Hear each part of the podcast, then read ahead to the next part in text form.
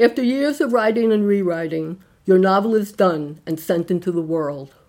The world sends it back. Sorry, not one for us. You can't believe it.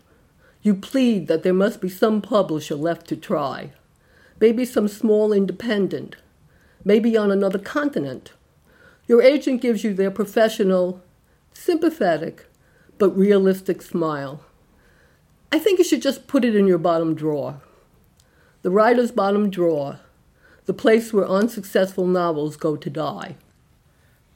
The writer's bottom drawer is the literary equivalent of the cupboard under the stairs, where everything no longer used or wanted is stuffed, forgotten until someone opens the door and a 30 year old set of trivial pursuit falls on their head. It's never been clear to me what's meant to happen in that bottom drawer. Will your manuscript magically rewrite itself, freed from any interference by you? Will it sit there patiently as the years go by until some editor has a eureka moment and shouts, Remember that novel about an environmental rebellion led by cows? Get me the author. Now's its time. Or will it stay there while the ink fades and the pages become brittle, till the day in bleak midwinter when you finally throw it out? Some books end up in the bottom drawer through no fault of their own, because it wasn't their time. Publishers were looking for something else. Wizards or zombies, a fantastical thriller, a dystopian look at the future. Not a small but perfectly formed novel about a quilt maker living alone on a river island in the 18th century. But others aren't victims of fashion. Writing is a tricky business.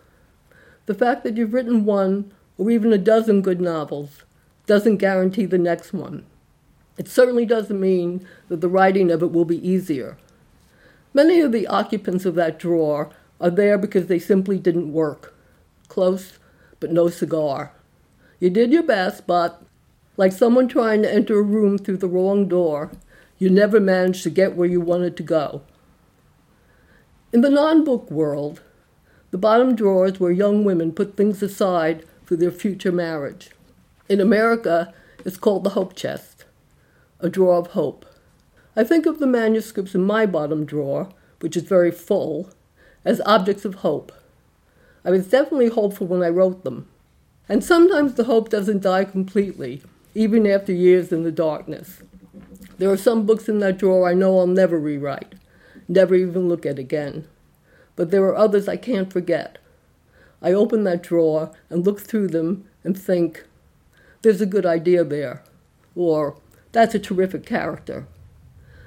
Odds are I'll never resurrect that good idea or that terrific character, but they might just spark a different good idea, another terrific character.